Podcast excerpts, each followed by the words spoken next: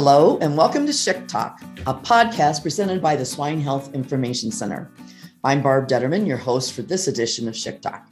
SHIC is made possible by pork checkoff funding, and our mission is to protect and enhance the health of the U.S. swine herd through coordinated global and domestic disease monitoring, targeted research investments, and analysis of swine health data. We have some exciting new information to share today about a program that SHIC is undertaking. We have both Executive Director Dr. Paul Sundberg and Associate Director Dr. Megan Niederwerder with us today to talk about our new Wean to Harvest Biosecurity Program. Megan, let's start with you. Would you like to give us an overview of the project? Yes, thank you, Barb. Essentially, we have designed a Wean to Harvest biosecurity research program to help facilitate the development of new tools and technologies uh, in the biosecurity realm for our industry. And we have focused our research efforts on this research program based on some of the swine health data that we have been generating as part of the SHIC mission over the last several months and years. This data led us to identify a vulnerability in the industry in the wean to harvest phase of swine production. And we approached our board of directors in the at the end of June about reallocating the 2022 budget to incorporate $1 million of funds towards this targeted research program on wean to harvest biosecurity. Since that time, we have included collaborators, including the Foundation for Food and Agriculture Research, as well as the National Pork Board, who are both collaboratively involved in this research program and have prioritized these efforts to develop new tools in the biosecurity realm. Very good. Paul, can you kind of give us a little bit of, a, of an introduction as to why this is important to producers? First of all, let's talk about the name.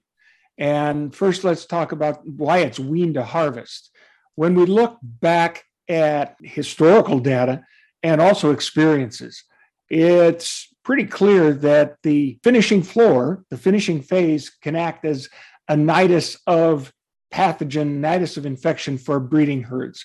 Back in the pseudorabies eradication program, at the end of the pseudorabies program, we recognized that if we didn't get on the finishing floors and vaccinate for pseudorabies on the finishing floors, they'd continue to break and spew out a viral cloud that would uh, end up reinfecting the breeding herds that had been cleaned up. So that was a it was a hard lesson to learn, but it was an easy fix to implement in order to take care of that specific problem when you get to the outbreak of PED in 2013, we weren't really very well prepared to stop its spread. And one of the reasons we weren't prepared to stop its spread is because we didn't know the role that the finishing floor was playing in helping to move that virus around as well. The same type of thing as with pseudorabies. So the issue there is taking a look at the biosecurity of the whole phase from weaning to harvest. That can include the the nursery, that it can include grow finishers, that can include finisher floors, and it also encompasses with the harvest issue, it encompasses transportation as it can be affected by movement of pathogens, movement of disease back from harvests and packing plants and first points of concentration. So there's a transportation thing in there as well. And we wanted to be as inclusive as we could to look all the way from that weaning issue all the way to harvest and the packing plants. Okay, so as we look at this, we know that production has changed considerably in the last uh, 20 years. So, looking at the different parts of the biosecurity system in each system, Megan, is this all going to be looked at by one group of collaborators, or how are we going to look at this?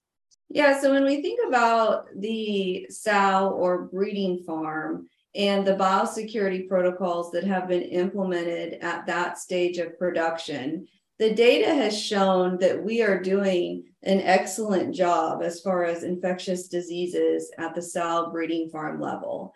what became evident based on the data that we were generating was that post weaning, as the pigs go into the nursery and into the grow finish phase, fewer biosecurity protocols are being implemented at those phases, which really opens the door for infectious diseases to get into the entire industry.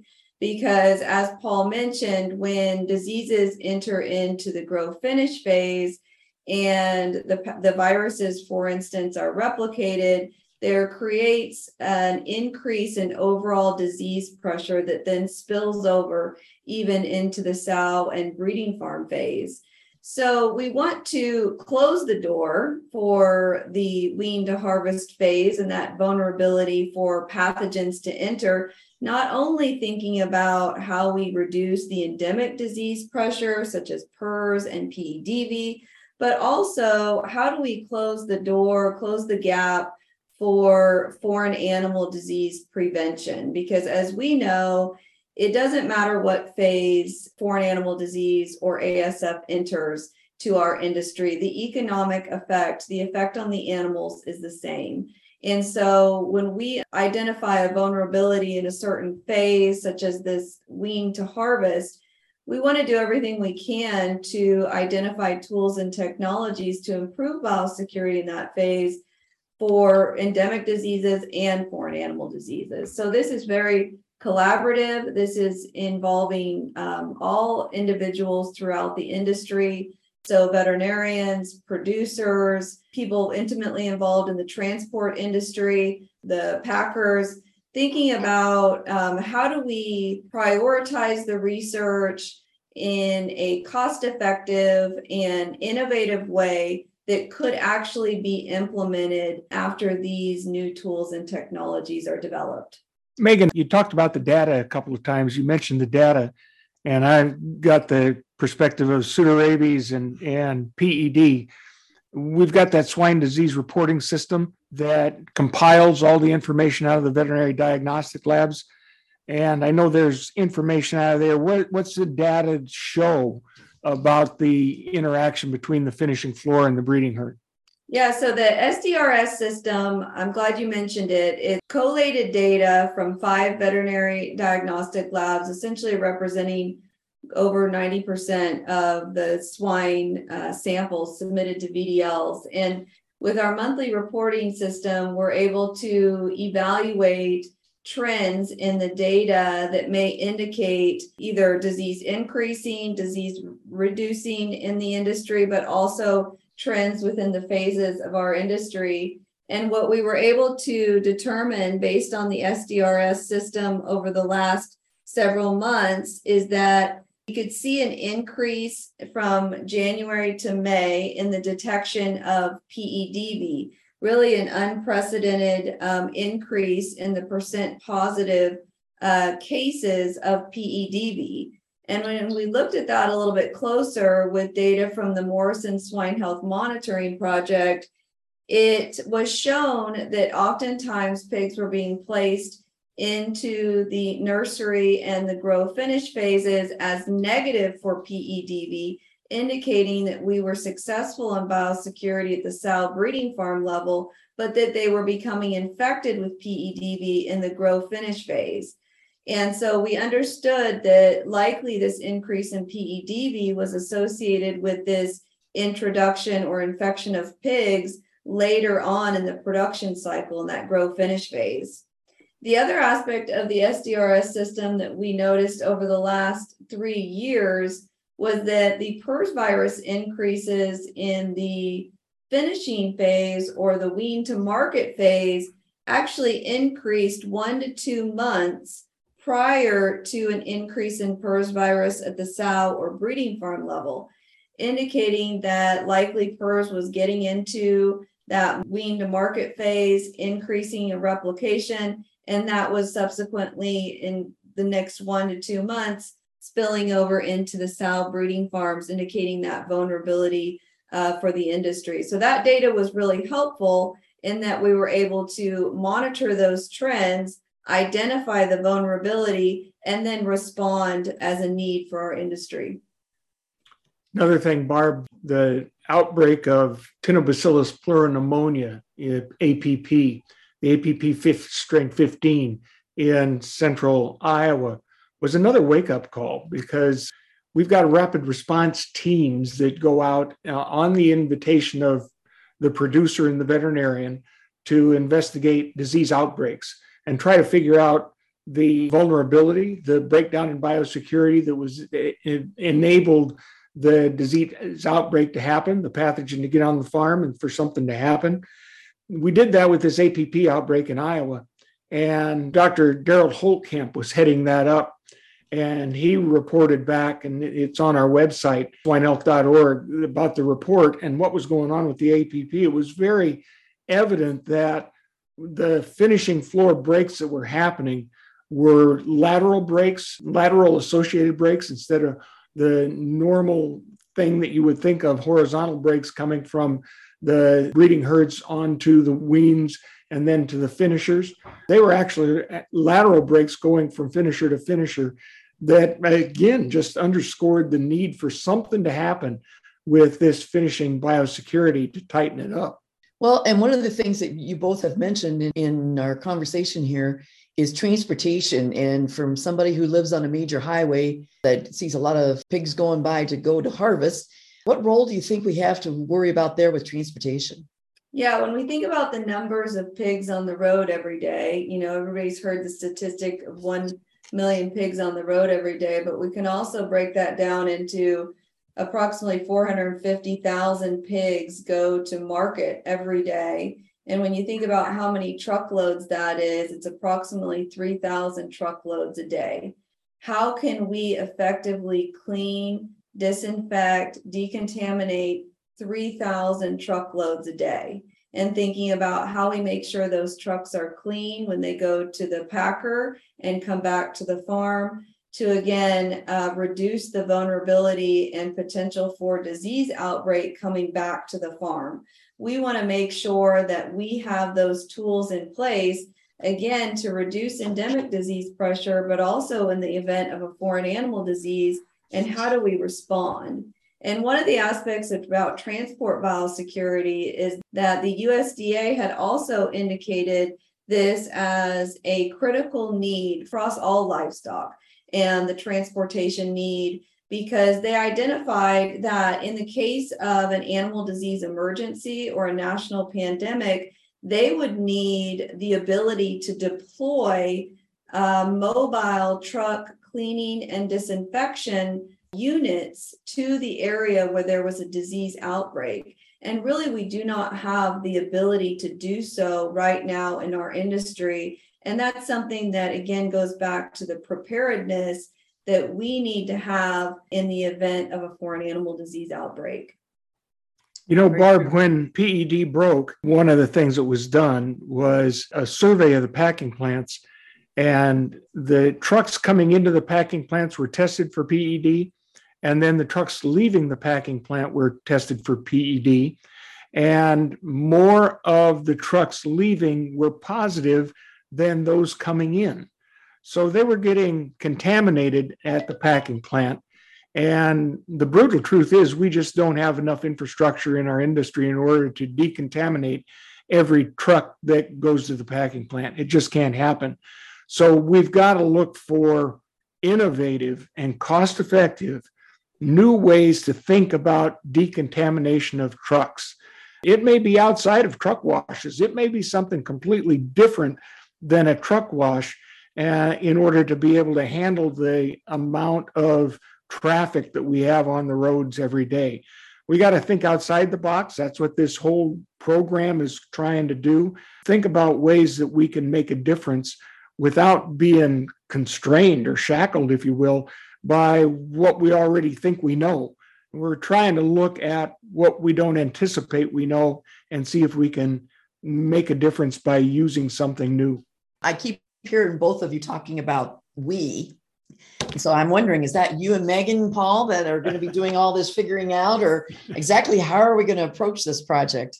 Yeah, the thing that we've that we learn, and I think the thing that's pretty evident is the we when we talk about Megan and I, and we talk about other veterinarians, is that we tend to think we know what direction we need to go.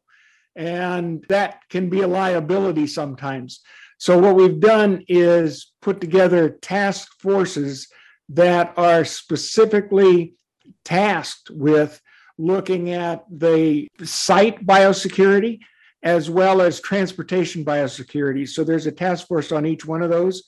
And it's not just veterinarians, it's production folks, it's USDA, it's a whole a whole bunch of collaborators, a whole bunch of people that are working with this stuff every day out on the farms. And we want their ideas about what can happen. Farmers, pork producers are innovators and they solve problems. And what we want to do is we want to get the best ideas that we can that are out there about if and how to solve a problem that makes sense on the farm, something that's implementable. And so that's how we're going about this. We're going to have a call for proposals when we get those task forces and their work done to help us develop the priorities, what we need to look at, how we need to look at them. And then we're just going to advertise those widely and we're going to get all the best ideas we can to put to each of the specific problems that we're going to have identified. Sounds good. Megan, on, um, we're talking about call for proposals, but if someone has an idea that isn't really a research proposal, is there a way to share those ideas with the collective we? Yes, absolutely. So we've encouraged, of course, all of the task force members to provide feedback anytime to Paul or I, but other individuals in the public, we would be happy to hear any ideas, priorities, directions, questions, concerns via through Paul or I, or there is an on the website an opportunity to provide feedback based on uh, what you've heard today or what the information that you can review on the website. And if you have ideas, we want to hear them because we want to, again, think outside the box, change the paradigm, think about how we can do things differently, how we can improve the biosecurity for the industry, really thinking about um, all different kinds of ideas, approaches, and aspects. So we'd love to hear from anyone who um, has has any input on this program. That sounds good. And one of the things that we've talked about is that we're this is a lot of collaboration, and you acknowledge that right up front, Megan, with two of our major collaborators. And would you like to expand on that just a little bit so we can remind everybody of who all's involved in this? And it's not just it's not just resources, but it's also everybody's thought processes. Yes, absolutely. So collaborators include the Foundation for Food and Agriculture Research, and we are working directly with Tim Kurt and Lauren Hershey. Those are the representatives from the Foundation for Food and Agriculture Research, or FAR. And they have been very closely involved in the development of this program, but also the foundation by which they fund research is really invested in forming public private partnerships to improve agriculture. And so this has been a, a big priority for them as well. And then our other collaborators are the National Pork Board or Pork Checkoff. And the individuals that we're working with there are Pam Zaabel as well as Lisa Becton. And transport biosecurity in particular has been a priority of the National Pork Board and looking at how we improve the biosecurity of all pig movements. And so they have been, again, heavily invested in the development of this program and very collaborative with all of the individuals involved, including the task force members, agreeing that this is a need for our industry. We're just figuring out the best way to get there and the best tools to develop. I think one of the things about this project is it's new and it's innovative but also the fact that it is involving so many different people as well as so much background from different organizations. So there's going to be a lot of collaboration on a lot of different levels. And so that'll be very, very good for the industry in the long run. What part are we missing telling people about on this project? Either one of you got anything else? You know, the, the 2022 plan of work was developed in January, and the board of directors passed the plan of work and we're going to do the same thing for 2023. But every year we do that plan of work, give it to the board of directors, and ask them if that's on task with our mission of monitoring, of research, and of analysis of data. And then they put a budget to it. Boy, back in January of this year, uh, we had no idea we were going to get into this thing. As the data came through, and you know, part of the thing for SHIC is the analysis of data. And as we started putting the story together, it became pretty clear that this was a spot that needed to have some focus. And so this only started in, in June when we um, gave the story to the board of directors and we said we need to reallocate 2022 plan of work and budget toward this. They looked at it and said it's pretty obvious that things need to happen. And it's part of the, I, I think, I'm going to offer that it's part of the responsiveness of the Swine Health Information Center. Take a look at what's going on around us and try to figure out how we can make a difference and how we can help. And don't be constrained by, but this is the way we've always done it. Don't be constrained by, but we aren't supposed to be doing it or we can't do it that way. And instead of thinking why we can't, we try to think of how we can. And I think this is a pretty good illustration of the value of, of SHIC and what we're trying to get done. Definitely agree with that. Um, Megan, is there any part of the program that we're working on that you think we might need to go ahead and tell people more about right now? Sure. Yeah, I think one of the aspects of the program, just to give everybody a bit of a timeline, is to think about that we're developing the research priorities, the researchable questions with our task forces currently. So we plan to do that with those task forces. We have met once, and our second meeting is, is in the next couple of days. So, thinking about that is a living document, again, please feel free to reach out to us to provide us your ideas, suggestions, and directions. We, we would love to hear that. And then we hope to have the RFP ready to be advertised and available to anyone who is interested in submitting a proposal hopefully by the beginning of October. We will announce that as uh, it becomes available, but just to keep an eye on on our press releases and news releases so that anyone who is interested can submit a proposal. This is likely to go on for a bit. Research, of course, takes time. We have to look at, we always use the term cost effective. And so it's a challenge to be able to measure cost effectiveness with some biosecurity techniques or, or implementation because it's not always evident that you've got cost effective. You have to sometimes measure that over time. And so this is going to go on for a while. And that's where, even as the program develops and as we get different projects in, we're going to make sure that we communicate them real time as, as real time as we can with things that are going on and things that are happening and we're always wanting some feedback and say, yeah, but have you thought of this? Or this isn't going to work. We may come up with things that that this is the right thing. This is what we think could work, and we'll get feedback and say, yeah, but you can't do that on the farm. So that's the kind of thing we want to make this thing as real time and as personal as we can on the farm to really try to make and make a difference in what we're doing.